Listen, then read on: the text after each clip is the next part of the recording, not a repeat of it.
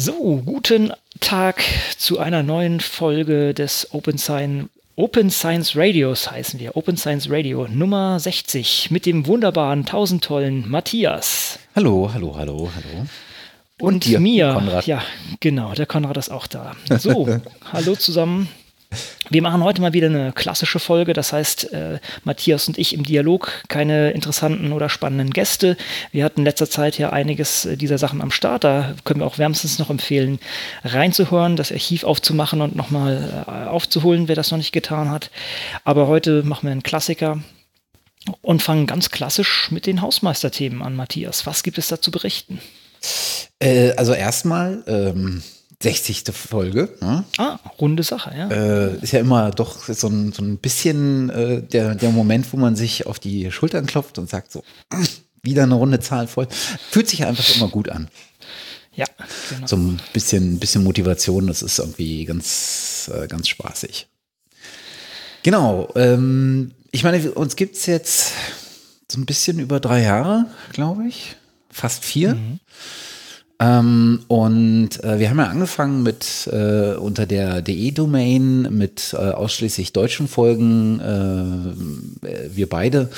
Und dann kamen ja so ein paar Gäste dazu und zusehends ja auch tatsächlich äh, internationale Gäste. Und ähm, das ist ja auch einfach eine begrüßenswerte Sache, ne? weil das Thema, was wir beackern, ist ja einfach ähm, weder ein rein deutsches noch ein rein europäisches. Äh, ganz im Gegenteil, es ist einfach ein globales. Mhm, genau. Und zusehends tatsächlich auch global, weil man hört immer wieder jetzt auch aus, äh, aus dem asiatischen Raum äh, News äh, dazu. Insofern wird es tatsächlich ein globales. Und wir haben uns jetzt einfach überlegt, äh, vielleicht ist es tatsächlich sinnvoll, nicht nur auch ein Feed für die englischen Episoden anzubieten und die äh, kenntlich zu machen. Und wahrscheinlich ist es mit wachsenden internationalen Gästen wäre es wahrscheinlich auch eine Überlegung, tatsächlich auch die deutschen Episoden als deutsche Episoden kenntlich zu machen. Mhm. Ähm, äh, vor allen Dingen ist es aber vielleicht auch eine Überlegung wert, äh, sich mal äh, die äh, Domain auf eine eher internationalere vom, vom, von der, vom Look and Feel äh, umzustellen. Deswegen haben wir uns die äh, openscienceradio.org äh, Domain mal unter die Nagel gerissen ähm, und ähm, werden mm, in den nächsten paar Wochen mal auf diese Domain umziehen.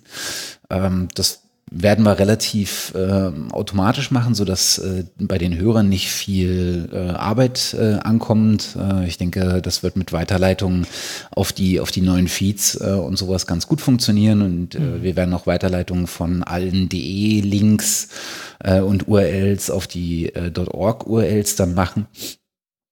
Ich bin mir noch nicht so ganz sicher, wann wir dazu kommen. Ich habe jetzt die Vorbereitungen soweit durch. Äh, Server Space ist da und ich weiß, wie ich es mache. Und jetzt brauche ich bloß mal ein paar Stunden, wo ich es denn auch mal mache, ganz in Ruhe. Und dann kommt vielleicht noch ein bisschen Schluck auf dazu und hier und da noch so das eine, äh, das eine oder andere kleine Eckchen, an dem man sich stößt. Aber ich denke, das sollte eigentlich äh, dann durchgehen. Und dann wird es demnächst äh, das Open Science Radio äh, unter der .org-Domain äh, zu besuchen geben.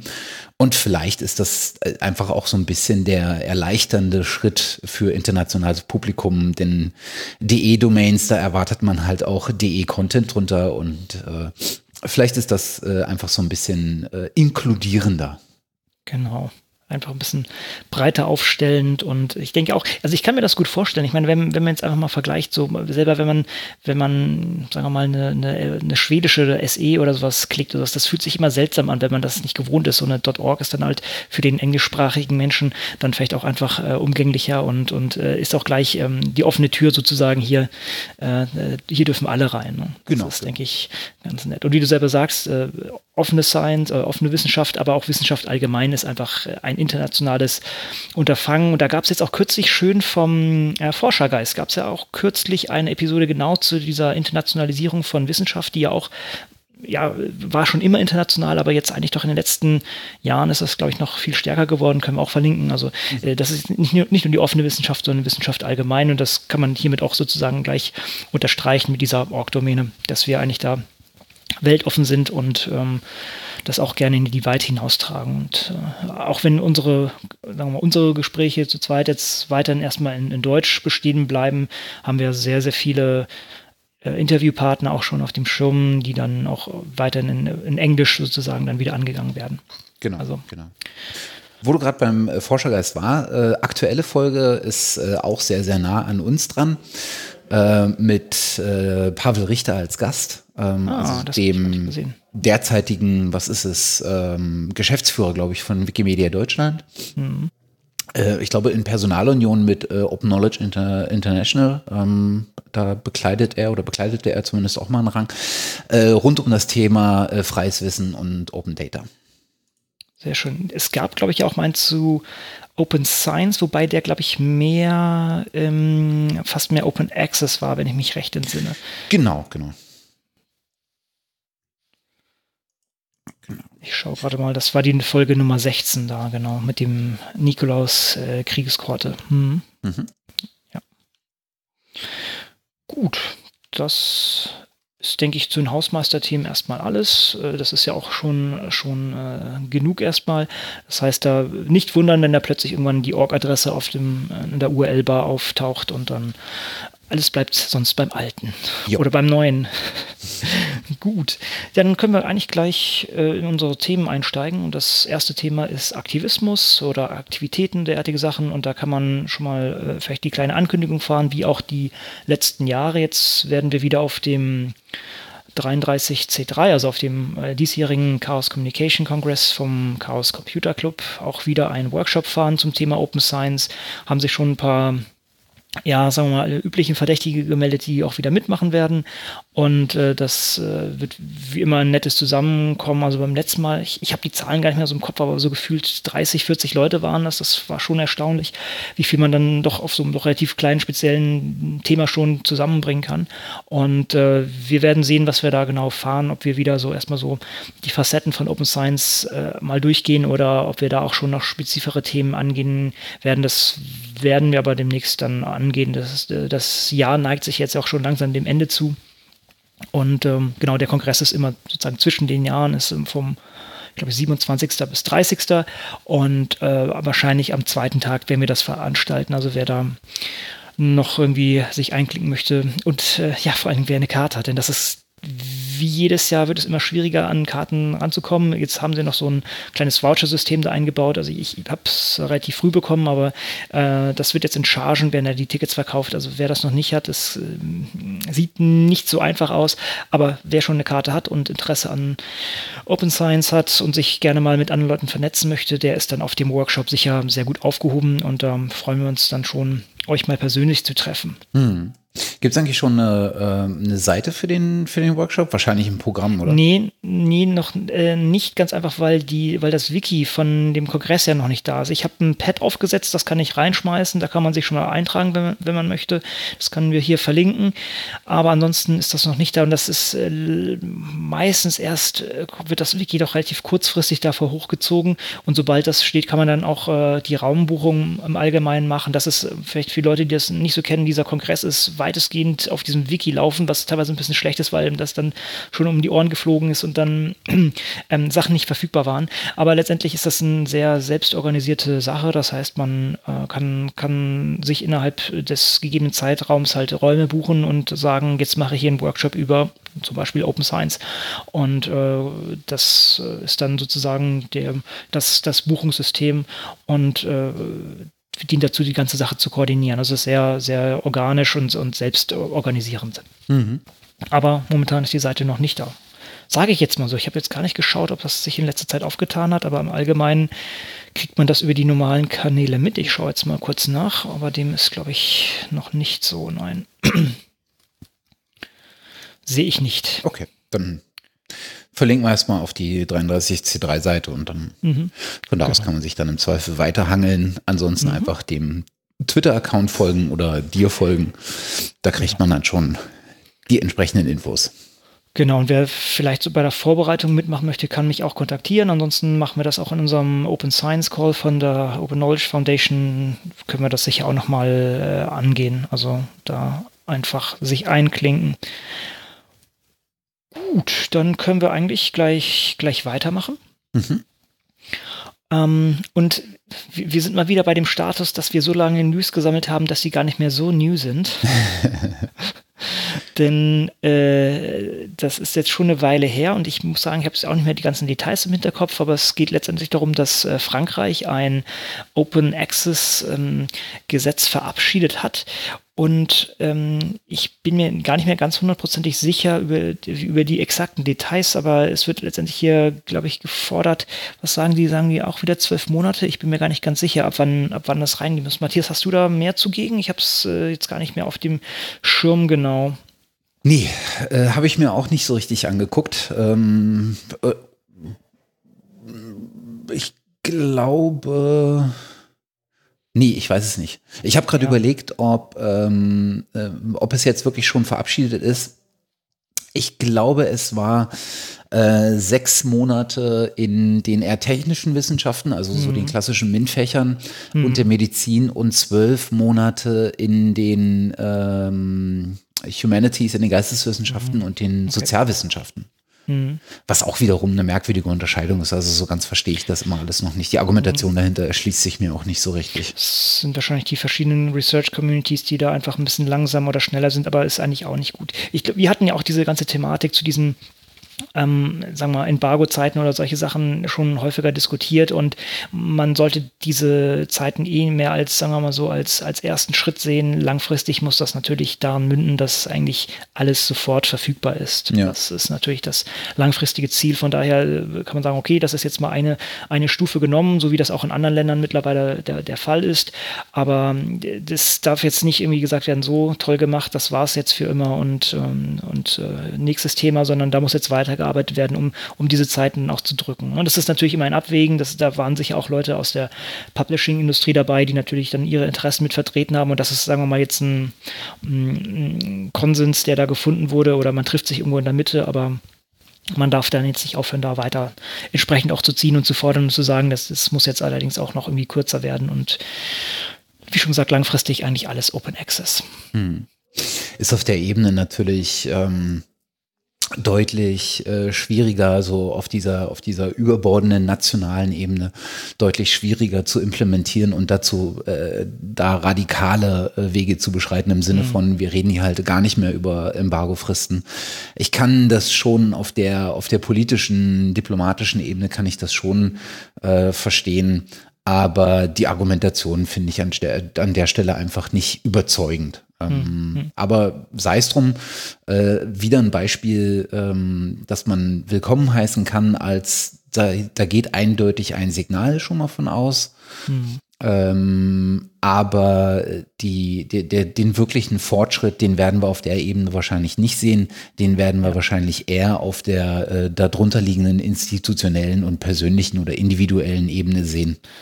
Und ähm, technischer ähm, Natur, ne? Auch das, genau. Das genau. da, ne, also wir, ich, ich glaube, das ist auch so ein bisschen der Konsens oder der, der, die, die Erfahrung so der letzten Zeit zeigt oder die, die Idee der letzten Zeit ist so, okay, die, die Open Access Publishers oder das Open Access Publishing ist gut, es ist ein netter Anfang, aber äh, Frage ist, brauchen wir diese Publisher in der Form überhaupt? Und äh, wie, wie wir sehen, die haben halt auch eine gewisse Eigendynamik und Eigeninteressen und das diese Interessen decken sich nicht unbedingt immer mit schneller und äh, solider Wissenschaft, sondern das kann auch eben, wie auch in diesem Fall, ne, das war ein Kompromiss zwischen Leuten, die damit Geld verdienen und deshalb sagen, wir brauchen es mindestens sechs Monate und dem Interesse der Wissenschaft, dass man möglichst schnell drankommt.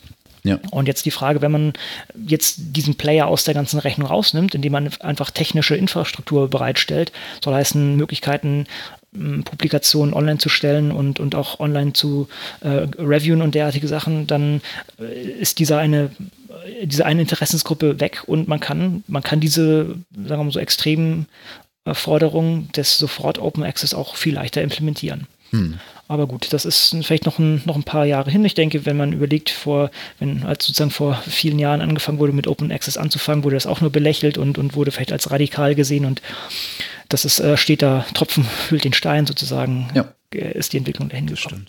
Und wenn das darunterliegende Bett an äh, institutionellen Einrichtungen äh, und Akteuren auch auf der politischen Ebene wahrgenommen wird, äh, dann werden wir da sicherlich auch ähm, weitere, weiteren Fortschritt sehen.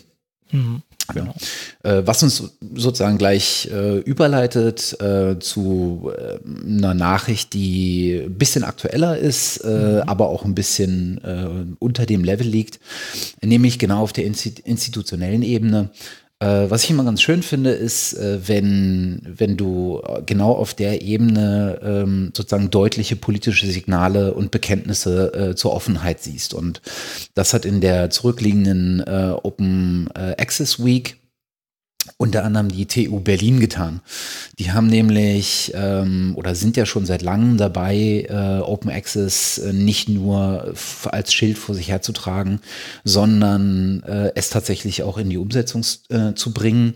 Und äh, sie waren ähm, relativ ähm, früh mit mit dediziertem Aufwand dabei, ähm, ein, eine Möglichkeit zur Unterstützung einzurichten. Und zwar ähm, haben sie ich weiß gar nicht, wie lange das jetzt her ist, äh, schon seit einiger Zeit jetzt äh, eine Open Access Beauftragte äh, und sozusagen damit eine Stelle innerhalb der Universitätsbibliothek, die das Thema betreut, ähm, die das Thema innerhalb der Universität äh, verankert, aber auch nach außen trägt. Und das äh, Blog der TU Berlin ist so eins äh, derjenigen, die ich äh, schon relativ lange bei mir auch im, im Feedreader habe, ähm, die sich seit längerer Zeit auch mit dem Thema beschäftigen. Und äh, die Universitätsbibliothek hat in ihrem eigenen Selbstverständnis sozusagen in ihrer Mission, äh, in ihrem Mission äh, oder in ihrem Leitbild äh, Open Access ja schon länger verankert und haben jetzt im Rahmen der Open Access Week äh, tatsächlich den nächsten Schritt gemacht und äh, eine Open Access Policy verabschiedet. Und äh, klingt jetzt wieder so ein bisschen ne, mehr, mehr Rahmen äh, als mhm. äh, tatsächlich Füllen mit Aktionen. Aber was ich an dieser ähm, Open Access äh, Policy ganz gut finde, ist, dass sie tatsächlich äh, relativ ausführlich ist und mit 23 Selbstverpflichtungen äh, daherkommt. Mhm. Also das ist nicht nur ein Katalog von irgendwie äh, sechs Punkten, die gewahrt werden sollen, sondern das ist relativ ausführlich auf der Ebene der individuellen Wissenschaftler gestaltet ähm, die sich äh, hier an diesen Punkten selbst zu Open Access verpflichten oder bekennen können. Und das finde ich schon ganz gut gemacht, ähm, weil das nämlich genau auch widerspiegelt, wo eigentlich der Motor dieser Open Access Bewegung ist, nämlich in den Wissenschaftlern selbst. Die müssen das Bekenntnis kennen äh, oder abgeben und sich selbst ähm, sozusagen äh, den, den, den Weg bahnen in die Offenheit. Ähm, und dann kann die Institution dahinter natürlich äh, den entsprechenden Support bieten. Und deswegen wollte ich in dem Rahmen hier darauf hinweisen. Mhm. Konsequenterweise ist das Dokument selber auch äh, unter einer freien Lizenz sozusagen unter der äh, sozusagen Public Domain CC0, was die Sache noch, also was klar zeigt, die Leute, die sich das ausgedacht haben, haben auch wirklich das alles grundsätzlich verstanden und äh, wenden das auch hier sehr konsequent an. Genau. Nicht Was zuletzt, ich, ich, vermute, nicht zuletzt unter dem Aspekt, ähm, also, äh, oder ich hatte nämlich überlegt, warum äh, CC0? Und äh, weil das Blog ist nämlich äh, CC BY. Mhm. Und warum jetzt CC0? Und klar, das ist eine, das ist ein Förmchen in der Hoffnung, dass andere genau dieses Förmchen nehmen und es ebenfalls äh, selber ausfüllen. Mhm. Na, und dann ist CC Zero natürlich äh, der, der, äh, der goldene Weg, äh, weil du genau. im Prinzip äh, allen überlässt, das entweder äh, zu übernehmen und zu sagen, woher sie es haben, oder auch das genau nicht zu tun, sondern äh, das äh, zu übernehmen und gänzlich zu ihrem zu machen. Und ähm, das ist schon ein cleverer Schritt, finde ich.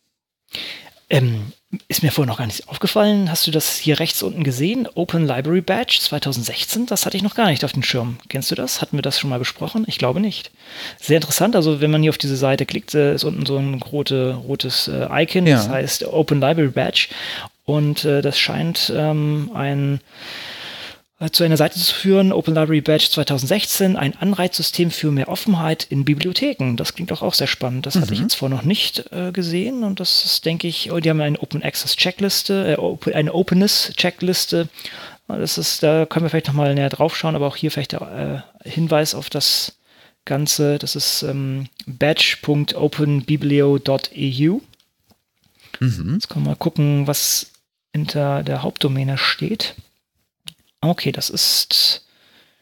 Oh, das sieht interessant aus. Wahrscheinlich haben, haben sich da Leute, hier steht leider nichts jetzt über diese ganze Sache hier, wer dahinter steckt, aber Das Können wir mal nochmal reintauchen. Ja, das scheint mir maßgeblich tatsächlich von äh, Felix Lohmeier äh, betrieben worden zu sein. Auch ein Name, über den man schon des Öfteren mal gestolpert Mhm, ist. Genau. Ähm, naja. Ja. Okay, gut. Ja, gucken wir nochmal an. Aber wir, wir verlinken einfach mal und der interessierte Hörer kann sich da dann nochmal einfinden. Derzeit gibt es zwei Träger des, äh, des äh, Open Library Badges, äh, nämlich die ähm, äh, Sächsische Landesbibliothek, die SLUB Dresden und die TU Berlin. Mhm. Ah ja. Ja, das gucken wir uns nochmal genauer an Wieder was gelernt. und verweisen hier mal darauf. Gut, damit gehen wir gleich weiter in unsere Sektion äh, Tools, also Werkzeuge. Und da ist ja in letzter Zeit einiges an, an Land gespült worden. Ähm, willst du das übernehmen, Matthias? Du hast da, glaube ich, den besseren Überblick. Ja, also Überblick ist vielleicht ein bisschen viel gesagt. Aber tatsächlich war in dem ähm, Bereich die Open Access Week ähm, wieder ganz sinnvoll. Ne? Also ähm, äh, in, im Rahmen solcher, äh, solch dieser Woche, dieser Open Access Week, die jetzt als Institution äh, schon länger existiert und dementsprechend auch schon ein bisschen eine Wahrnehmung und öffentliche Wahrnehmung hat und auch eine öffentliche Wahrnehmung generiert für die Themen, äh, die in ihr platziert sind. Äh, da kriegt man ja immer eine ganze Menge mit. Ne? Also das ist sozusagen der, das ist eine der Wochen im Jahr, wo es sich einfach lohnt, entweder äh, auf die eigenen Projekte hinzuweisen oder neue Projekte zu lancieren oder Projekte zum Abschluss zu bringen. Und äh, im Rahmen dieser Woche gab es halt so diverse ähm, Blogposts, Beiträge, Diskussionen, Events mit äh, Keynotes. Ähm, es gab ein Interview vor, äh, mit Peter Suber zum Beispiel bei Spark, äh, so, ein- so ein Hangout, äh, wo du auch Fragen stellen konntest und sowas. Ähm, da war eine ganze Menge los. Aber äh, es gab auch eine ganze Reihe von Projekten, die ich noch überhaupt nicht auf dem Schirm hatte. Und ich dachte, es wäre mal der optimale Rahmen, da mal drauf hinzuweisen. Und äh, tatsächlich habe ich eine, ähm, habe ich zwei Projekte ähm, gefunden, die in dieselbe Richtung gehen. Äh, da geht es einfach um Digital Open Access Identifiers, ne? also sozusagen das DOI-Thema. Allerdings äh, in die Richtung ähm, offene Dokumente, also frei verfügbare Dokumente. Und das Problem ist ja immer, dass du äh, einem DOI nicht äh, ansehen kannst, ähm, ob er jetzt frei verfügbar ist oder nicht. Und im Zweifel läufst du dann halt ähm, trotzdem in, in die Paywall. Und da gibt es ähm, zwei ähm, Projekte, die meines Verständnisses nach ähm, einen ähnlichen Ansatz verfolgen, aber tatsächlich von zwei Seiten betrieben werden. Äh, das eine ist ähm, ein Projekt an der ähm, rund um das Team von Dissemin. Das hatten wir mal besprochen im Nachgang zur äh, zum Science 2.0 Genau, Konferenz, wo es mich Science vorgestellt 2.0. wurde von der Marie äh, Farge oder Farge, weiß gar nicht genau. Ähm, da, super Ding, muss man echt sagen. Vielleicht sollten wir das vielleicht auch noch mal ganz kurz erklären. Mhm. Also dieses Dissemin äh, ist letztendlich ein Tool, mit dem man selber schauen kann, wie verfügbar die eigenen Artikel sind.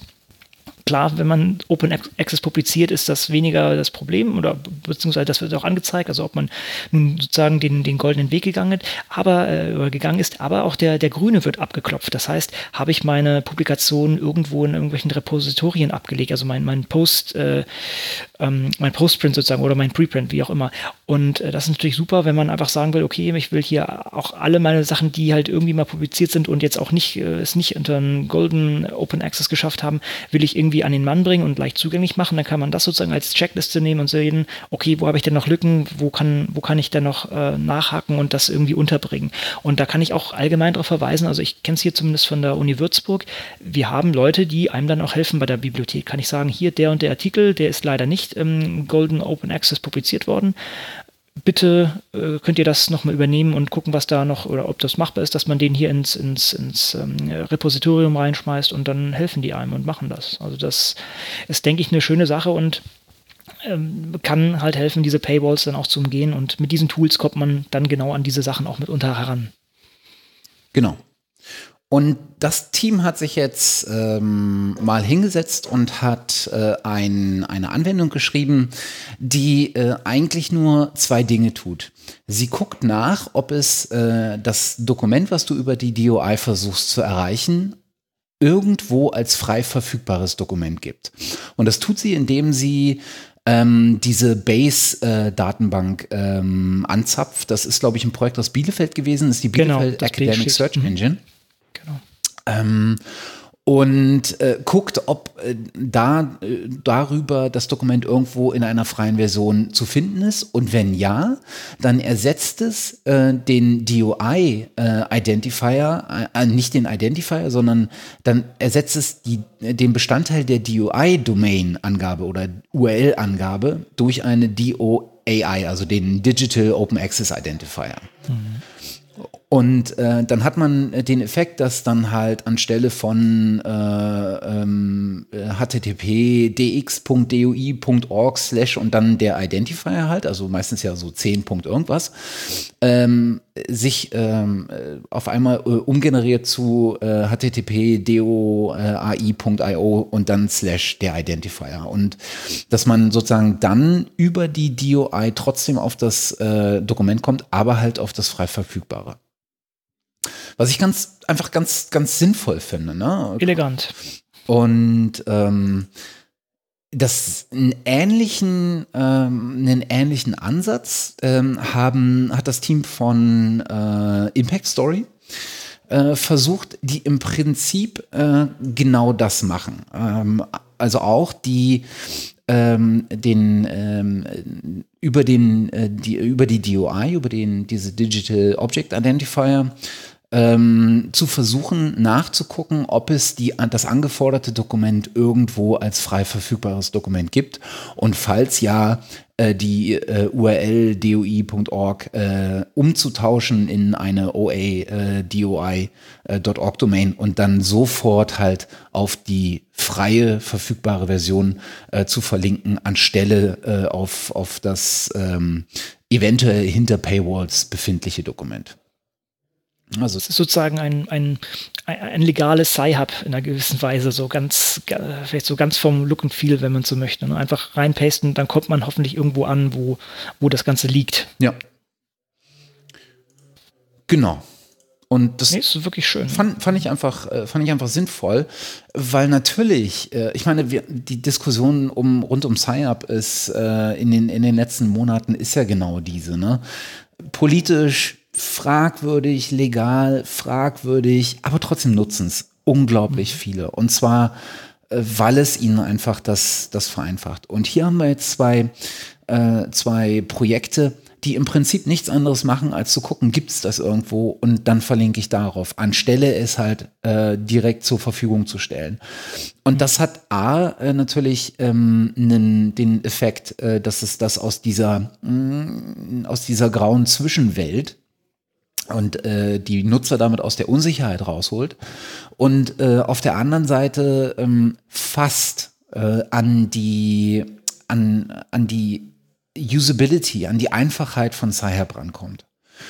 Äh, ich habe es mal ausprobiert. Ich habe jetzt nicht auf so mit ein paar Papers. Äh, mhm. Ich habe jetzt nicht für alle was gefunden, aber es gibt tatsächlich einfach welche, äh, bei denen das klappt und dann kriegst du halt diesen äh, Digital Open Access Identifier und das ist einfach super. Ich hoffe ja, dass das auch ein bisschen weitere Kreise zieht, nämlich dann kann es nämlich auch dafür sozusagen selbst äh, verstärkenden Effekt erzeugen. Wenn nämlich mehr Leute sehen, ach, äh, man kann auch irgendwie jetzt über so ein DOI auf eine, sagen wir mal, eine offene Kopie meiner, meiner ähm, eigentlich geblockten oder meiner hinter einer Paywall versteckten Publikation kommen. Ähm, ich muss nur meine äh, entsprechenden äh, Postprints oder Preprints entsprechend irgendwo ablegen. Hey, dann kann ich das ja vielleicht einfach mal machen. Ja. Und dann hilft man vielleicht ja. anderen Leuten damit. Oder und das wäre natürlich der Königsweg. Ähm, hinter der DOI steckt ja ähm, eine Organisation, eine Foundation, hm. wenn mich das nicht täuscht. Ja, bin ich ähm, nicht ganz sicher. Aber doch ist, ist Non-Profit, ja. Genau. Ähm, aber natürlich wäre das jetzt äh, der, der Moment, äh, dass, dass man einfach sagt, okay, ähm, let's face it, wir werden eine Bewegung dahin haben. Äh, wir haben schon eine sehr, sehr starke Bewegung hin zu ähm, Objekten, ähm, Dokumenten, die frei verfügbar sind, anstelle hinter Paywalls.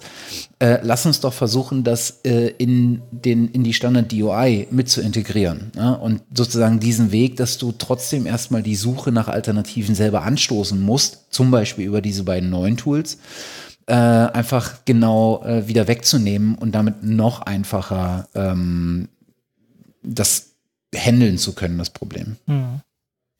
Ja. Weiß nicht, ob es so Was einfach wäre. Ja. Vielleicht hätte man es sonst schon gemacht, aber ich es naja. Naja, man, man könnte auch einfach noch irgendwie das zusätzliche Häkchen setzen und dann sagen auch, zeig mir alternative Sachen an oder sowas. Keine, ja. keine Ahnung. Also irgendwie sowas in der Suche unterbringen. Aber ich denke, das sind jetzt schon mal erstmal erste schöne Schritte und äh, die, die Leute, die sich damit auskennen, werden das vielleicht auch erstmal so als erste Anlaufstelle jetzt vielleicht sogar angehen und äh, das hoffentlich ein bisschen breiter treten. Und wie schon gesagt, immer noch die Hoffnung, dass das auch Leute motiviert, dann mehr Sachen, die halt bisher noch nicht Open Access sind, dann irgendwo auch abzulegen und, und damit auch diesen, diesen riesen Wust an an alten Sachen, die eigentlich da sind, aber halt nie, sagen wir mal so, goldenes Open Access sein können, weil zu spät, ähm, dass die dann auch untergebracht werden. Also ich, ich habe ja auch das Problem. Ich habe mit sehr vielen Kooperationspartnern zusammen, die halt nicht so hinter Open Access stehen wie ich und äh, dann das halt nicht angehen. Ja. Bei meinen Sachen kann ich das selber entscheiden, bei den anderen halt nicht, aber dann bemühe ich mich zumindest darum, die Sachen auf ja, auf anderen Wege zugänglich zu machen, eben äh, in Repositorien abzulegen. Und ja. das ist nicht viel Aufwand. Ja. Und nur, nur so als, äh, als Disclaimer, klar, die Objekte, äh, die Objekte, äh, Objekte ich schon, die Projekte gibt's natürlich schon ein bisschen länger. Äh, zumindest das von The Salmon gibt's glaube ich, seit Januar oder Februar diesen Jahres. Aber ich bin tatsächlich erst im Rahmen der Open Access äh, Week drüber gestolpert. Hm. Ne? Ja. Aber schön. Auch wieder guter Punkt. Ne? Hm. Bitte auch wieder ein guter Punkt, dass, dass die Open Access Week auch so Kristallisationskeim ist für solche Sachen wieder, ja. um sowas zu finden. Hm. Ja, auf jeden Fall. Äh, wo du gerade sagtest, äh, du kannst selber entscheiden. Ähm, da gibt es äh, Support aus äh, der Ecke von Creative Commons. Äh, Fun Fact am Rande: Creative Commons hat ja gerade einen Antrag eingereicht, äh, dass ihre Symbole, also das CC und das C0 mhm. und diese ganzen Geschichten, in Unicode aufgenommen werden. Finde ich super. Das ist super cool, das wusste ich noch gar nicht. Das hatte ich. Ja. Das ist aber super nützlich. Das ist ja, ach, ja. einfach mitgedacht, ja, klasse. Auf jeden Fall. Ist auch äh, frei, frei verfügbar, der Antrag, kann man sich mal durchlesen. Mhm. Das äh, kann ich nur unterstützen. Also nur, nur, dass das jedem klar ist, was das heißt. Das heißt, man hat sozusagen ein, ein Textzeichen, was man in einen Text einfach reinkopieren kann und hat dann entsprechend diese Logos mit, also die auch entsprechend dann für eine Lizenz stehen, als Bestandteil des Textes und nicht halt als, als Bild eingebunden, was äh, die Sache wirklich noch mal, noch, also was die Sache wieder ein bisschen abrundet, einfach, dass man ja. das so reinschmeißt. Was sie vor allen Dingen maschinenlesbar auch macht, ne? Das auch noch, ganz genau. Ja. Ähm, aber Creative Commons war sonst auch nicht faul und hat ein äh, Tool zusammengebaut, was gerade in der Beta-Version erschienen ist, ähm, bei den CC Labs, äh, was ich äh, unglaublich cool finde, dass die so eine Art äh, ähm, äh, Spielplatz haben oder Sandkasten haben, wo sie sich genau mit solchen Dingen beschäftigen. Und wir haben ja einfach den, den Fall, dass es unglaublich viele Autoren ähm, wissenschaftlicher Literatur gibt, die ihre Rechte nun mal an Verlage abgetreten haben. Äh, in den letzten Jahren veröffentlicht haben und dann halt ähm, entsprechend ihrer äh, Autorenvereinbarungen ähm, den Verlagen die Nutzungsrechte übertragen haben. Von Creative Commons gibt es jetzt ja. ein mhm. Tool, was äh, du einsetzen kannst, um zu prüfen, äh, wie und wann du aus diesen Vereinbarungen rauskommst. Nennt, nennt sich äh, Termination of Transfer Tool. Also wie bekommst du oder wie kannst du ähm, die die Übertragung deiner Nutzungsrechte äh, wieder beenden, sodass du wieder selber entscheiden kannst, wie äh, und wo und äh, warum du das, das, veröffentlichen und zur Verfügung stellen möchtest. Und ähm, das ist halt einfach äh, tatsächlich mhm. jetzt mal äh, neben der zur Verfügungstellung von ähm, von freien Lizenzen, äh, die man verwenden kann, die sozusagen dafür sorgen, dass jeder weiß, was kannst du mit dem Ursprung machen und wie kannst du es weiterverwenden, ist das jetzt ein Tool, was schon, schon fast in die aktivistische Richtung geht. Na, also mhm. aktiv dahin äh, zu den Leuten ein Werkzeug an die Hand zu geben, wo sie, äh, wo sie vers zumindest versuchen können, ihre Rechte wieder zu erlangen, um sie dann äh, offen und anders äh, wiederum zu, äh, zur Verfügung zu stellen. Finde ich, finde ich großartig.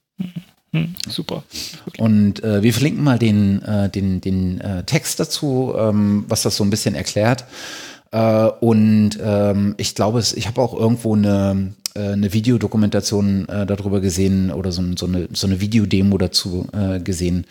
Ähm, aber man kann es tatsächlich auch ausprobieren. Also die Demo, äh, die ähm, Beta-Demo ist öffentlich und äh, kann man ausprobieren. Hm. Sehr schön. Gut, dann gleiten wir gleich rüber in die nächste Kategorie Open Data, wobei es fast sogar noch ein bisschen weiter geht. Na gut, fangen wir mal damit an. Also Nature hat, äh, nachdem es bei verschiedensten oder bei einigen von ihren Journalen äh, das schon angesetzt hat, bei Nature Cell Biology und Nature Communications und ich glaube noch ein paar anderen Sachen, haben sie angefangen äh, zu fordern, dass die äh, Daten irgendwo abgelegt sind, also dass man wirklich drankommt. Das heißt, Teil dieser ganzen Abfrage ist es, äh, wenn man da bei, bei Nature mal ähm, ähm, submitted, kann man, muss man sich sozusagen durch verschiedenste Statements durchklicken und man muss dann halt auch sagen, wo die Daten, die man innerhalb dieser Studie erhoben hat, wo die abgelegt sind und wie man da drankommt. Also ganz klar sozusagen der, der Trigger, hier Open Data entsprechend zu pushen. Und das ist, oh, das waren jetzt viele englische Sachen in einem Satz. ähm, also es ist ganz, ganz klar die Motivation hier in, in, Richtung offene Daten etwas zu drängen und die, die Autoren ganz klar zu motivieren, sehr nett zu motivieren, äh, hier entsprechend auch die Daten zugänglich zu machen. Das ist ein schöner Schritt und gut, Nature Publishing Group hat ja schon häufiger gezeigt, dass sie da doch relativ innovativ sind und auch diesen, diesen äh, bereit sind, auch ihre doch sehr sagen wir mal, starke Position auch dafür zu nutzen, die, diese Offenheit ein bisschen zu forcieren. Das finde ich von daher passt ins Konzept bei denen und sie werden es jetzt auch auf andere Journale ausrollen. Das haben sie, glaube ich, auf, auf zwölf verschiedene und dann wird es entsprechend, ähm, ja. Ich meine, so ein bisschen natürlich auch aus der, aus der Natur heraus, dass sie, weil sie so eine Vorreiterrolle oder so eine, so eine Präsenz haben, äh, sind sie natürlich auch angreifbar, ne? wie man, ähm, genau. Äh, wie man mit ähm, ähm, Stem Cell Paper, ganz genau, äh, und Bohannon und, und sowas gesehen hat. Genau, ja. Ne? Klar, das ist so ein, so ein Stückchen ähm, sicherlich auch äh, unter Druck, ähm, dass sie da was tun müssen. Aber ich finde, sie tun es mittlerweile in einem durchaus nachvollziehbaren und, und, und, und richtigen Ansatz. Ja, ist glaubbar auch. Ja. Also wirklich so, dass man meint, okay, da sind wirklich Leute, die auch ähm, das nicht als Marketing-Gag sehen wie bei anderen Publishern, zu denen wir auch noch heute kommen werden, äh, sondern wo, wo, wirklich auch klar der Wille da ist, immer natürlich mit dem, mm, mit, mit dem Verständnis auch, dass nicht alle Kräfte da in die Richtung wirken, aber deshalb das Ganze etwas, äh, mal, etwas langsamer kommt. Aber hier, hier ich, ne, ich nehme es Nature wirklich ab, dass sie da auch wirklich äh, Wunsch haben, da die Offenheit zu verbessern. Aber wie du selber sagst, auch im Eigeninteresse, dass sie ganz klar sagen können, nee, wir nehmen das wirklich nur an, wenn wir wissen, man kommt an die Daten, damit man eben halt da weniger Schindluder treiben kann. Ja. Also, ja. Gut, nee, das ist äh, nett. Auch in die Richtung, das ist mehr allerdings ein Teil aus, dem, aus den News-Section von Nature, wo sie entsprechend sagen, äh, ich glaube, da schauen sich das ähm, eine Journal an, das äh, Journal of American Statistical Association. Und da geht es halt darum, dass die meines Erachtens hier die ähm, Open ähm, Open Source letztendlich durchsetzen wollen und halt entsprechend dafür sorgen, dass äh, neben den Daten auch der Code entsprechend verfügbar gemacht wird. Das ist mehr so ein, so ein kleiner Artikel in, in, in, die Richtung. Nicht, nicht bei sich selber bisher, aber auch da haben sie meines Erachtens auch immer schon gefordert, oder nicht immer gefordert, aber haben sie immer motiviert, das auch entsprechend offen zu legen. Gut, dann können wir weitergehen zur Kategorie Peer Review und Metrics. Mhm. Hast du noch was parat? Jo, da gibt es eine ganze, äh, ganze Latte an, ähm, an Sachen, die wir mal besprechen können. Ähm, was sehr erfreulich ist, äh, kann man äh, kann man auf jeden Fall mal äh, publik machen. Ähm, Wer es nicht kennt, äh, Open Air, ähm, die, äh, das, das, äh, das große, übergeordnete europäische ähm, Research Infrastructure Pro Projekt, würde ich es mal mhm. nennen. Ja. Ist, ja, glaube ich, mehr um, um vielen Stellen mehr sehr viel, als nur mhm. das, aber ähm, mhm. hoffentlich haben wir irgendwann mal einen Gast, der uns das mal genauer erklärt. Genau. Ähm, die haben ja einen Blog und äh, ich kann wirklich bloß jedem empfehlen, und ich glaube, wir haben es auch schon ein paar Mal empfohlen, Mehrmals, äh, ja. da sich mal den, den RSS-Feed zu holen, weil da erscheint mittlerweile wirklich in aller Regelmäßigkeit ähm, erscheinen da äh, Blogposts, die äh, in der Regel auch wirklich ausführlich und on spot sind. Äh, also das ist wirklich lesenswert. Und jetzt gibt es äh, eine kleine Reihe, äh, und zwar zu Open Peer Review. Open Peer Review, und das werden wir gleich auch noch sehen, ist äh, tatsächlich so ein, so ein Aspekt, der in den letzten Monaten wieder deutlich an Fahrt aufgenommen hat. Mhm. Und äh, jetzt setzt sich halt, äh, ich glaube, die, die Artikel kommen in der, ähm, in der im Großteil äh, von Tony Ross Hellauer, der ist, äh, glaube ich, äh, Projektmanager bei OpenAir. Ähm, da kommen in, aller Regelmäßigkeit jetzt einfach äh, auch ähm, Blogposts, die sich speziell mit diesem Thema Open Peer Review auseinanderpacken, äh, auseinandersetzen. Und zwar in einer Art und Weise, dass sie sehr nachvollziehbar ist. Denn äh, Tony hat angefangen äh, mit einer sozusagen nicht mit einer Definition, sondern mal mit einem Aufschlag darüber, was gibt es denn ein, eigentlich zu, an Definitionen zu äh, Open Peer Review. Und zwar in, auch mit dem Blick darauf, wo sind die Gemeinsamkeiten dieser Definition und wo sind die Unterschiede? Also gibt hm. es tatsächlich Definitionen, die miteinander in Konkurrenz stehen, wo also Aspekte unterschiedlich bewertet, beleuchtet äh, werden. Der zweite Teil der äh, jetzt äh, aktuelle der, äh, der Serie äh, ist jetzt am Anfang des Monats erschienen, äh, wirft mal einen Blick darauf, was sind eigentlich die sieben Dinge, die man sich die sieben positiven Ergebnisse äh, oder Effekte, die man sich von Open Peer Review eigentlich erwartet. Äh, und äh, demnächst geht's dann halt weiter mit, mit weiteren äh, Einträgen. Und ich finde halt genau diese, dass es nicht ein Blogpost ist, der versucht, alles zu erschlagen, sondern wirklich eine Reihe von Blogposts, die sehr mit einem sehr detaillierten Auge auf bestimmten Aspekten ähm, äh, sitzen. Das lässt einem das Thema, glaube ich, deutlich besser erschließen als mit so einem übergeordneten, ich versuche mal alles in einem äh, Artikel abzuhandeln. Mhm. Und da kann ich einfach nur sagen, äh, tut euch das an, äh, lest da mit. Das äh, ist, glaube ich, einfach vielversprechend, wenn man ähm, das Thema mal ähm, beleuchten will. Ne? Also. Hm. Nee, ist eine super Übersicht auch. Also braucht sicher Zeit, aber es ist, äh, denke ich, sehr, sehr lesenswert. Ja. Und was er halt auch macht, ist, äh, er gibt in jedem Artikel eine unfassbar ausführliche Liste an Referenzen. Also an, an Artikeln, die dazu erschienen sind, an äh, Literatur, aus denen er zitiert hat oder auf die er sich bezieht. Äh, und ich sage, ich rede hier nicht von irgendwie fünf oder zehn Links, sondern ich rede hier von 30 äh, Literaturverweisen oder sowas mhm. pro, pro Blogpost. Das ist schon echt äh, wirklich mit Substanz dahinter. Mhm. Ja. Cool, an der Stelle also ähm, äh, herzlichen Dank an, an Toni und tolle Arbeit. Weiter so. Ja. Gut, wir hatten schon länger nicht mehr PJ vor der Flinte. Jetzt haben wir es mal wieder da. Ich, oder hatten wir das sogar schon mal diskutiert? Ich weiß es gar nicht. Ich glaube nicht. Denn PJ hat jetzt ein, neue, hm, ja, ein neues Feature, würde ich es mal nennen. Und zwar gibt es ähm, die Möglichkeit zu schauen, ob, oder es gibt, es gibt die Möglichkeit, äh, freiwillig Reviewer für einen Paper zu werden. Also normalerweise wird man ja vom Editor eingeladen, äh, ein, ein, ein Paper zu peer reviewen, aber so wie ich das hier sehe, haben sie jetzt noch die Option, also hier werden gewisse Paper gelistet, für die wohl noch Reviewer gesucht werden. Dann kann man da, sich da entsprechend ähm, melden. Das ist so mein Verständnis von der ganzen Sache. Mhm. Asked uh, to review this manuscript gibt es dann den Button drauf und dann kann man da entsprechend Review machen. Das ist eigentlich, äh, eigentlich coole Sache.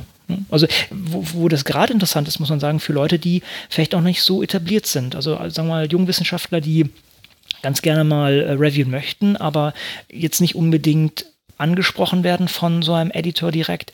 Und dann wäre das vielleicht eine Möglichkeit, sich da ein bisschen zu profilieren und einfach mal anzufangen. Ja, Gut. Dann, wir haben immer die schöne Kombination. Wir haben äh, erst einmal PJ auf der einen Seite und dann, ja, dann kommt wieder die dunkle Seite der Macht. also, äh, ja, wie soll man jetzt anfangen? Es ist mal wieder Elsevier. Äh, Elsevier, die eine super tolle Idee haben. Ich, äh, es ist eine technische Innovation, es ist unglaublich und da, da, muss man natürlich dann auch entsprechend die Credits einholen.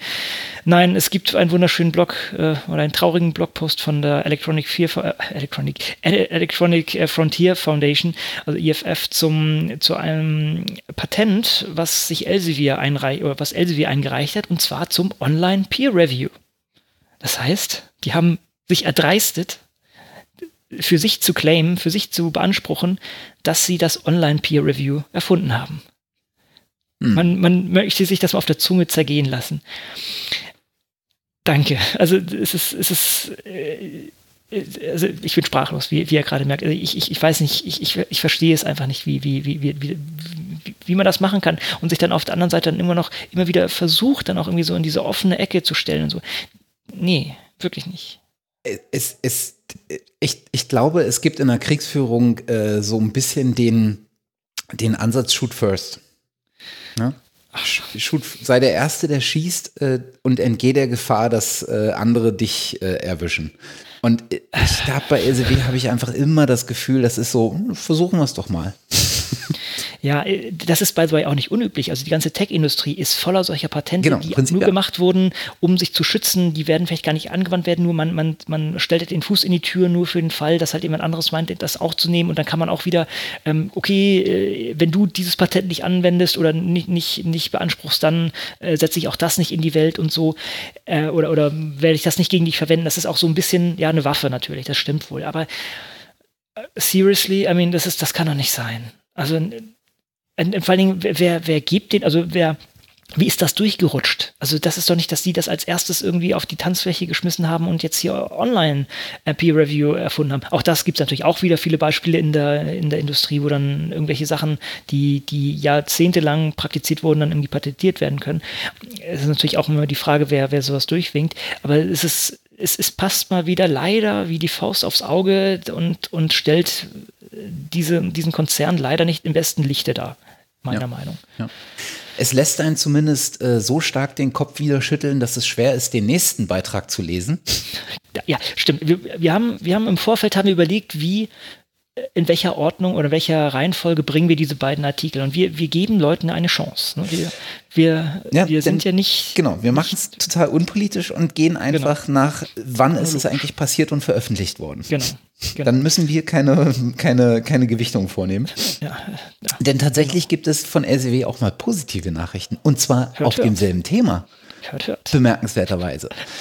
Denn LCW hat, ein, ähm, hat einen Artikel veröffentlicht, äh, der sich darauf bezieht, dass sie mal, ähm, ich glaube, äh, auf Basis einer Befragung äh, sich mal angeguckt haben, wie eigentlich so Peer Review bei ihren Autorinnen, Autoren, äh, Lektorinnen, ähm, Editors ähm, ankommt. Und ich glaube, sie haben sogar einen Pilot dafür durchgeführt. Und was sie, was sie am Ende festgestellt haben, ist, äh, oh, die Mehrzahl der äh, Reviewers war ja tatsächlich ähm, äh, positiv positiv eingestellt gegenüber eines, eines offenen äh, Peer Reviews. Und sie kommen tatsächlich auch auf den Rückschluss, hey, das hat ja auch äh, unglaublich gute Vorteile, nämlich, dass du äh, deiner, deiner Review, die frei verfügbar ist, äh, eine eigene DOI äh, geben kannst, die du dann in deinem ORCID-Profile ja auch angeben kannst. Und oho, oho, äh, das hätte ja tatsächlich auch Sichtbarkeitsvorteile. Äh, und am Ende kommen sie halt ähm, zum, äh, zum Schluss, also sie werfen hier so klassisch Befragungsstyle mit Prozentzahlen um sich, muss man mal gucken, ähm, ob das jetzt so wirklich aussagefähig äh, oder aussagekräftig ist. Ähm, aber auf jeden Fall kommen sie zu dem Schluss, hey, äh, den Piloten, den wir jetzt äh, aufgesetzt haben, äh, der läuft auch noch äh, bis zum August 2017. Ähm, der sieht so aus, als würde er tatsächlich jetzt schon äh, zu einem Erfolg führen oder ein Erfolg sein. Das heißt, wir werden auf Basis der positiven Ergebnisse, die wir so als Feedback bekommen, werden wir diesen äh, Piloten auch noch auf, äh, aufbohren und ein bisschen äh, größer ausrollen, als er ursprünglich geplant war. Es sieht also so aus, als hätte LCW das Thema Open Peer Review tatsächlich für sich erkannt als etwas, was ihnen auch nutzen könnte. Nicht patentieren lassen bisher, aber gut. Genau, jetzt, jetzt ist natürlich die Frage, hey, es wäre nicht LCW, wenn sie nicht auch die, äh, das für sich nutzen äh, genau in diesem Sinne verstehen würden. Und dann ist es natürlich mit der Meldung davor bezüglich der Patentanmeldung alles Gute im Prinzip fast doch schon wieder verdampft. Aber hey, ähm, steter Tropfen hüllt den Stein. Hoffen wir es mal, ja. Ja. Ich, ich kann es ja verstehen, wenn, äh, wenn, wenn die äh, grauen alten Elefanten unseres wissenschaftlichen Verlagswesens ähm, den Rüssel so tief in die Erde stoßen, in der Hoffnung auf neue, äh, neue Quellen zu treffen, äh, die ihnen Einkommen generieren. Ähm, naja. Machen wir was, machen Netteres. ja. nächstes, nächstes Thema.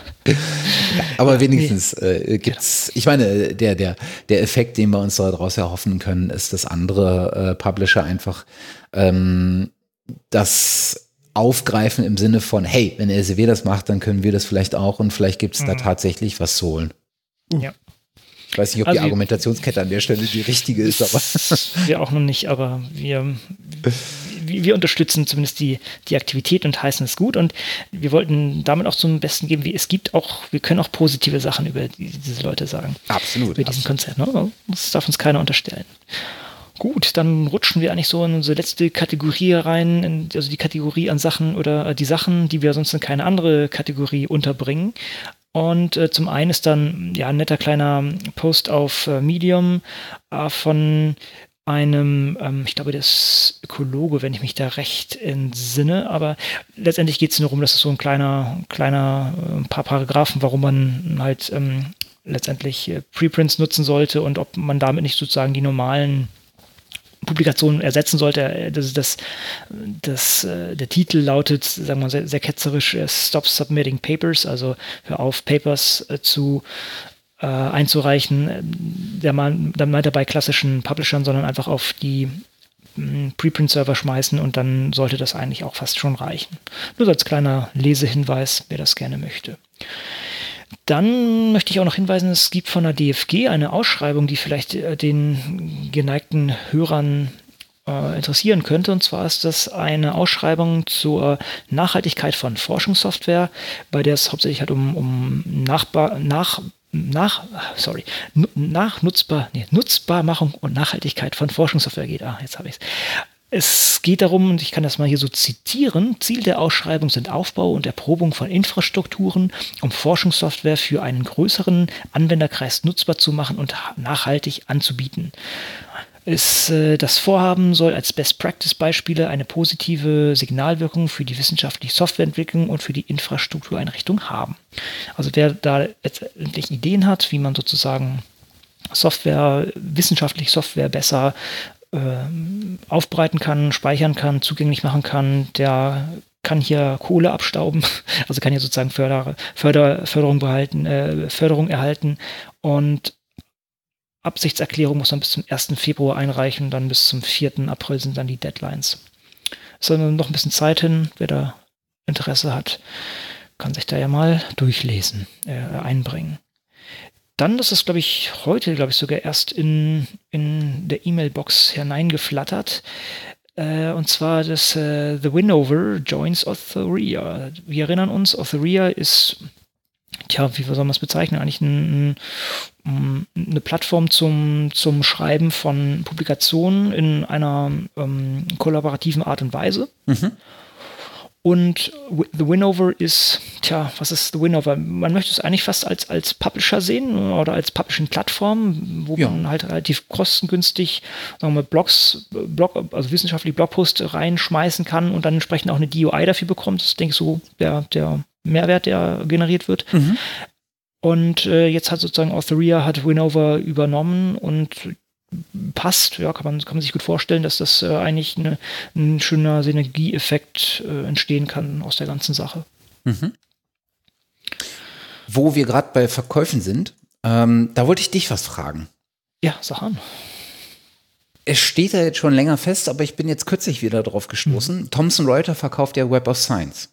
Mhm. Ja, Und Web of Science wird dann, ich glaube ab 2017 wird das, ähm, äh, wird das äh, tragfähig mhm. ähm, für auch irgendwie so dreieinhalb Milliarden US-Dollar mhm. oder sowas. Und Web of Science wird in Zukunft bei so einem äh, Venture Capital äh, Riesen äh, mhm. Onyx, ähm, äh, die Onyx-Gruppe, bei einer der Firmen darunter, die Clarivate Analytics heißt, ähm, aufgelegt. Jetzt frage ich mich, mhm. was bedeutet das eigentlich für Web of Science?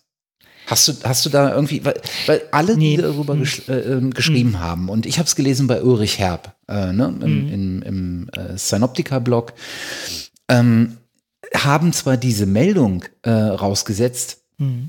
aber du liest eigentlich nirgendwo eine Einschätzung. Ja, stimmt. Habe ich jetzt, hätte ich jetzt auch eine, keine parat, aber es motiviert mal wieder, die ganze Wikidata, Wikisite-Sache nochmal zu pushen, dass man da einfach jetzt mal ja. eine, eine, ordentliche Alternative hat. Also unabhängig davon, we, wem das Ding gehört, aber das, ist, das klingt jetzt nicht auch mit Leuten, die, die super Interesse in Wissenschaft haben für mich irgendwie.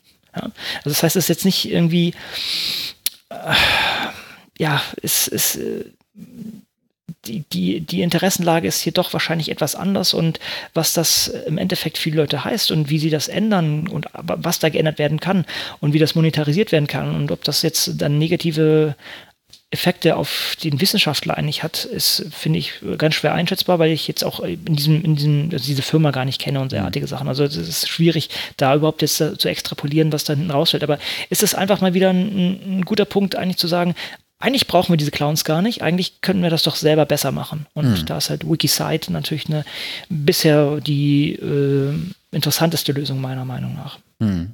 Also, wenn man sich das anguckt, ähm, allein vom Namen, ne? Äh, Clarivate Analytics, das, hm. das, das hat doch so ein Geschmäckle wie LCW kauft Mendeley, um an die Daten ranzukommen. Hm. Ja. Datenhandel. Hm. Ja?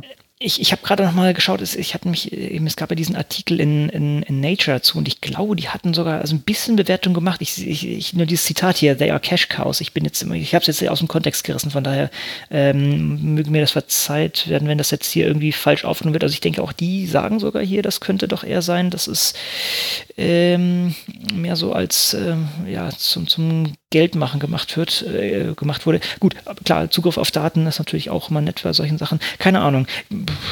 Auf der anderen Seite, das Praktische ist, man hat ja vielleicht, müsste, doch müsste daran auch sein, eigentlich gleich ein Riesenfundus an E-Mail von Wissenschaftlern, die in Institutionen sitzen, die irgendwie Geld haben, ne, in einer gewissen Weise. Ja, klar. Nur, nur, nur, nur also ein ganz triviales ja. Ding. Also, wenn, wenn, wenn bald das Spam-Aufkommen bei uns erhöht wird, dann wäre das eine Möglichkeit, wo das herkommt. Also, jetzt böse Unterstellung natürlich. Ja. Ne? Also, das ist jetzt hier keine Beweise, gar nichts, aber das sind so, so Sachen, wie kann man das jetzt monetarisieren? Ne? Ne, ich meine, man, man, muss sich ja nur mal äh, vor, äh, vor Augen halten. Web of Science ist, glaube ich, eine der beiden, neben Scopus, wenn es mich nicht täuscht, eine der beiden äh, am längsten meisten existierenden Zitationsdatenbanken.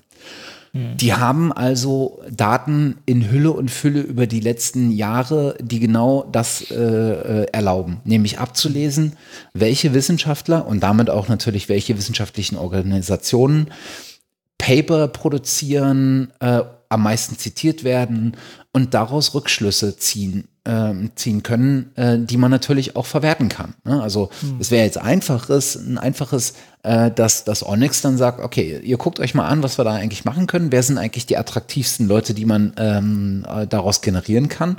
Und wie können wir denen andere Services anbieten? Hm. Also das, das geht schon. Hm. Ne? Und die Daten weiterverkaufen geht sowieso immer. Ja. Ja, ja. Gut, nee, aber ein guter Punkt, das hatte ich gar nicht mehr auf dem Schirm, das stimmt wohl. Ja. Also, Leute. Wiki, also Wikisite und Wikidata. Wikisite, Wikidata und äh, ich glaube, es gibt noch ein paar andere äh, OpenSite und solche Sachen. Äh, bitte da irgendwie Energie reinstecken, mithelfen, dass das bald nicht, einfach nicht mehr nötig ist und dann können sie auf den Dingern rumhocken und sonst was damit machen. Aber ja. wir, wir, brauchen die nicht. Ja. Ja, dann sind wir eigentlich fast am Ende. Ich habe noch eine kleine Buchempfehlung zu machen und ähm, das ist uh, How to be a Modern Scientist. Uh, das ist, ähm, ich vergesse den Namen immer Jeffrey? wieder, obwohl er äh, Jeffrey Lee, ganz genau, der ist äh, super aktiv, der hat äh, verschiedene MOOCs hat er gemacht und äh, twittert ganz aktiv und ich kenne ihn auch sozusagen fachlich, sozusagen von der Seite, dass er auch viele ähm, R-Libraries schreibt, die, die relativ gut äh, an Bioconductor aufgenommen sind und da viel ähm, an viel, viel ähm, na, viel äh, genutzt werden. Also das ist ein ganz gutes Buch. Also wenn, wenn jemand sozusagen schreiben kann, How to be a Modern Scientist, dann ist es er. Der ist einfach sehr aktiv, hat seinen Code online, all solche Späße. Und in diesem Buch, was by the way auch meines Erachtens unter CC BY irgendwo verfügbar ist, oder zumindest äh, ja, ist das, glaube ich, so verfügbar. Ähm, ja. Ich habe es ich hab's, äh, bei, ich habe die paar, äh, ich glaube 10 Dollar oder sowas knapp habe ich da genau, in den Hut geschmissen, genau bei LeanPub und ich glaube, das Geld geht sogar noch an, glaube ich, Data Carpentry oder äh, eins, eins von den Carpentries war es im Endeffekt. Ich schaue gerade mal nach hier. Ja, genau, Data Carpentry. Mhm. Also ist alles äh, in bester Ordnung hier. Und das ist ein ganz schönes Buch. Ähm, also von irgendwie, wie kommuniziere ich besser und, und äh, wie schreibe ich Paper und äh, Career Planning und ganz solche Späße. Das ist, äh, denke ich, ein sehr schönes Ding. Ich habe es noch nicht in Gänze durchgelesen, aber das, was ich ge gelesen habe, fand ich ganz, ganz cool. Also passt ins Konzept. Es ist äh, einfach, also äh, man kann, wenn man sozusagen noch nicht viel von ihm kennt, kann man einfach mal seine Blogposts lesen und, und was er so macht. Das ist eigentlich immer ganz nett und das Buch ist entsprechend gut. Es hat mich sogar so weit ähm, inspiriert, dass wir gestern unser WUPSUP, also unser Würzburg Unseminars in Bioinformatics and Systems Biology, was ja sozusagen der, der Abklatsch ist der Heidelberger, äh, Heidelberg ähm, Unseminars in Bioinformatics. Man erinnert sich an, welche Folge ist es mit, mit Aiden? 28, welche ich wir hatten ja sozusagen zwei, eine in Deutsch und eine in Englisch mit Aiden Butt. Also wer nicht weiß, was so ein Seminar ist, kann, kann das sich nochmal anhören.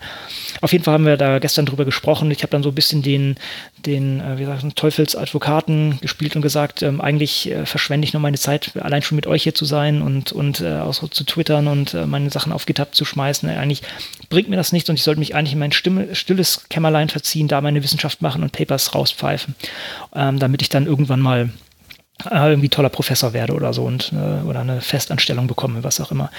Und äh, sozusagen die ähm, an, an, anhand dessen haben wir uns mal so eigentlich mal durchge, durchexerziert, was ist denn eigentlich ein moderner Wissenschaftler, was braucht man da und, und wie hilft es uns auch unsere ähm, akademische Fitness zu erhöhen. Also Fitness im Sinne von, also angepasst, erfolgreich sein, Sachen machen, ist natürlich immer die Frage, wie definiert man erfolgreich? Sind es meine, meine Fundings, die ich damit reinziehe? Sind es meine Paper, die ich habe? Oder wenn man es biologisch sieht, ist es sozusagen die Informationen, die ich weitergebe, wie viele Nachkommen habe ich, also wie viele akademische Nachkommen im Sinne von PhDs, äh, Postdocs und, und Master und allgemein Leute, äh, gebe ich meine Ideen sozusagen weiter. Ne? Das ist sozusagen jetzt die Frage, das haben wir auch nicht jetzt endgültig gelöst, aber ähm, äh, es ist, denke ich, einfach nur so als, als kleines Überlegen zu sehen. Man muss natürlich auch vor Augen halten, man, man kann auch, auch als Wissenschaftler wenn man sagt, okay, ich will jetzt viel tweeten, solche Sachen kann man auch untergehen, kann man sich auch verlieren und man muss da sicher die, die, die Balance finden. Und das ist wahrscheinlich auch eine der Hauptfähigkeiten, richtig zu kommunizieren, aber auch richtig zu filtern und zu sagen, jetzt muss ich mich auf das konzentrieren und ähm, das be beiseite liegen lassen. Aber ich denke, durch diese neueren Techniken, letztendlich, also alles, was hier, wenn man so möchte, durch das äh, Internet eigentlich äh, machbar wurde, dieser schnelle Informationsaustausch und dann vielleicht noch zusätzlich durch offene Lizenzen und sowas, ähm, das ist sehr hilfreich, aber man muss natürlich auch gucken, dass man diese Tools handhaben kann und dass das auch wirklich für einen selber ähm, was nützt. Und natürlich ist es natürlich immer so ein, so ein Wandel und ähm, ich, ich glaube, ich habe es auch schon x-mal hier zitiert, äh, Fortschritt passiert, ne, Fortschritt geschieht mit, mit äh, Beerdigungen, wie es Max Planck mal gesagt hat. Soll heißen, wenn man sich irgendwie etablieren will, muss man natürlich gucken, es gibt ja irgendwelche grauen Eminenzen, die einem irgendwie mal äh, den, die Position anbieten oder nicht und die gucken halt nicht unbedingt äh, drauf, was man getweetet hat, sondern mehr so auf äh, andere Faktoren. Und ähm, aber auch da sieht man einen gewissen Wandel. Das, immer, äh, die Leute, die auch immer mehr Leute, die auch einen, äh, den Gesamtblick vielleicht haben, kommen in Position, dass sie da mitentscheiden können. Von daher, ähm, ja, es gibt, ich, ich kann jetzt hier sozusagen kein finales Statement machen, es sind mehr diese verschiedenen Facetten, die man da einfach im, im Hinterkopf behalten sollte. Und dieses Buch, vielleicht nochmal so, um zu, also zurückzukommen, ist, denke ich, ein schönes Handbuch, wenn man mal äh, sagen will, okay, wie kann ich denn noch besser werden, wie kann ich das noch besser machen? Und der, der Jeff Leake ist ja eigentlich damit sehr erfolgreich gewesen. Ne? Das ist der, der äh, Associate Professor für Biostat äh, Biostatistik und glaube äh, Onkologie, glaube ich, auch noch in, in John, John Hopkins.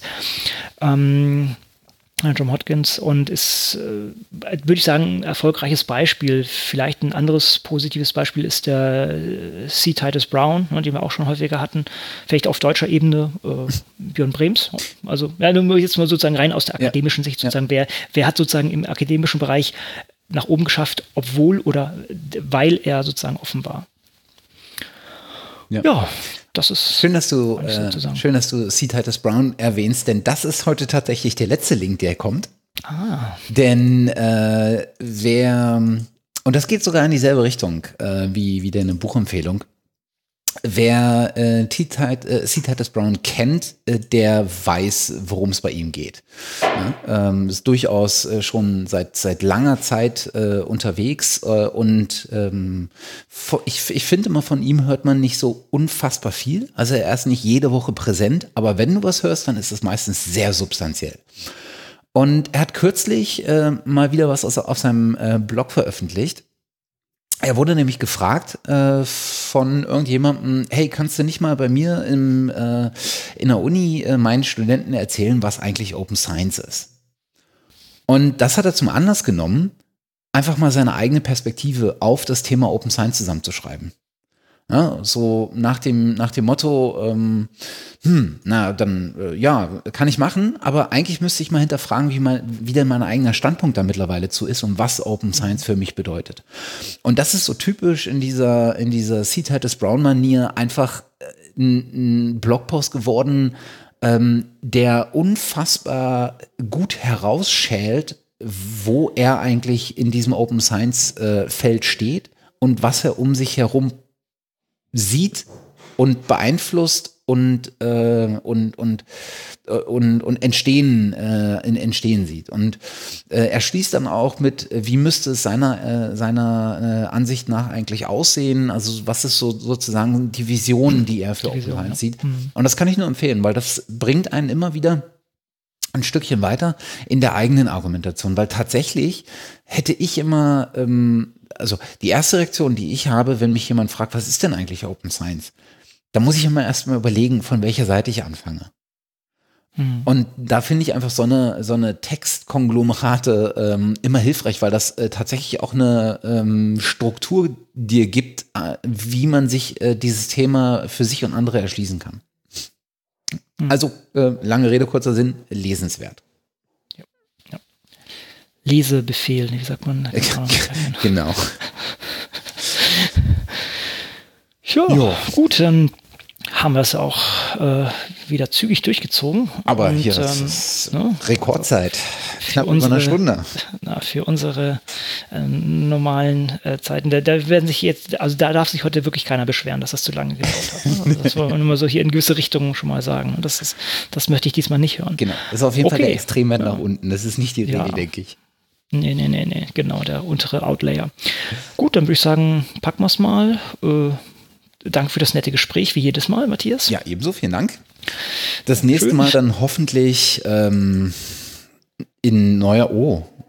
Oh, äh, noch einmal ganz kurz zurück. Äh, Ja, gerne. Noch eine Minute. Weil ich habe gerade was festgestellt. Ja. Wenn man diesen Artikel äh, von C. Titus Brown aufruft Mhm. und mal etwas im Text markiert, gibt es tatsächlich ein Annotate und ein Highlight. Ah, ist das Hypothesis, ne? Uh. Nee, oder? Ah, wie cool. Nicht schlecht. Awesome. Awesome. Das Ach, der macht, der macht einfach alles richtig. Ja, genau. Genau. Äh, das soll es jetzt aber wirklich gewesen sein. Äh, fiel mir bloß auf und dachte, äh, das ist aber äh, nett. Äh, genau. Das nächste Mal dann vielleicht hoffentlich äh, unter neuer Domain. Ähm, Im Zweifel mit dem Bericht, was gut oder auch nicht so gut gelaufen ist. Und ansonsten vielen Dank fürs Mitmachen, Konrad, und vielen Dank fürs Zuhören, ihr da draußen. Macht's gut, bis zum Bis nächsten dann. Mal. Tschüss. Tschüss.